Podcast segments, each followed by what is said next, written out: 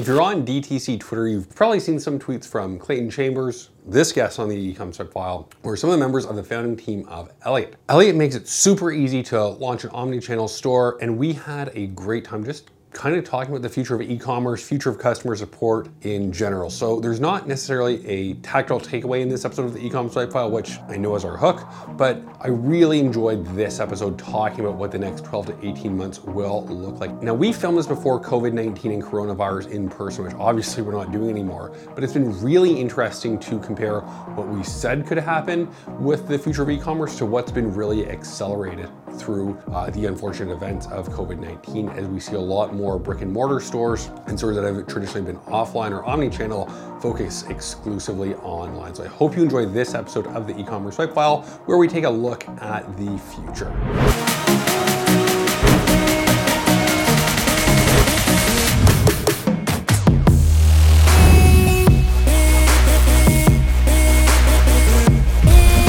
Hey, what's up, everyone? It's Lucas from Gorgias here with Clayton Chambers, found, co-founder, head up? of growth at Elliot. If you haven't heard of Elliot now, you definitely will in the next 12 to 18 months.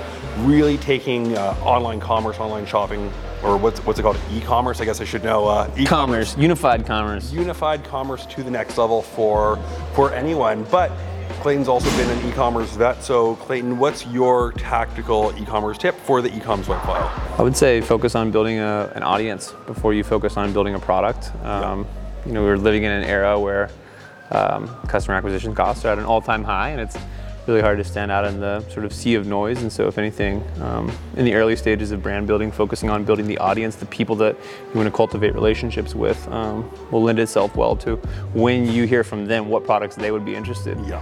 Um, in launching. And then overall, what you do is create this sort of word of mouth advocacy that in the long run will be able to help you um, sell more products. Yeah, absolutely. I think it's a great point too. It's when you have that audience, there's just so much data behind it. Of even if it's an Instagram page, Yep. and you occasionally post products, which products are getting the most engagement, and use that to determine what you sell and tease it and drive that 100%. engagement, rather than just trying to drive cold traffic. Because the days of five dollar cost acquire customers Yeah. are long gone. Yeah, I think I think um, taking capital um, is. Uh, I think brands overdose on capital. Uh, I think so too. Um, Well, we a, a lot these ways. We, we've seen it with many different brands already. Brandless this week. Brandless That's is quarter of a gone. billion dollars gone. quarter of a billion dollars. we Just chuckle about it, but it's not. Yeah, it's sad. It's um, it's not good for a lot of people who lose jobs and things like that. But yeah, I think you know if, if you can find a cunning way to connect with an audience, build an Yeah. audience first, um, discover the things that they like, then you can sort of build products around it. Yep.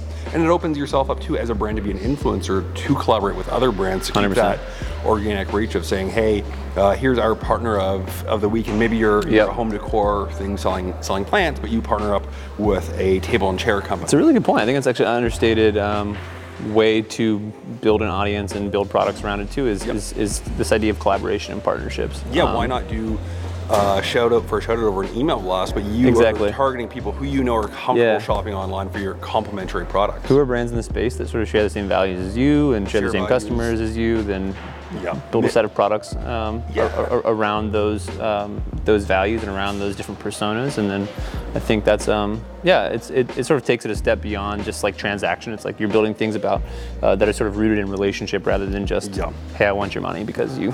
And again, using Yeah. the data, if you're, say, a female founded brand and you can view the people who viewed your About Us page and really read that story, 100%. do a shout out or an, e- an email to those people featuring another female Yep. founded brand, and it's sharing those values that you know your customers will also like.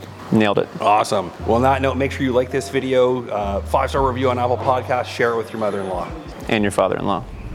Thank you so much for watching this episode of the Ecom Swipe File. If you enjoyed it, it would mean the world to me if you let me know with a comment below or a five-star review on Apple Podcasts. Let me know what you think the future has in store. Either either drop a comment, shoot me an email, find me on Twitter. Thanks so much for watching. Thanks so much for listening. Don't forget to share this episode of the Ecom Swipe File with your mother-in-law.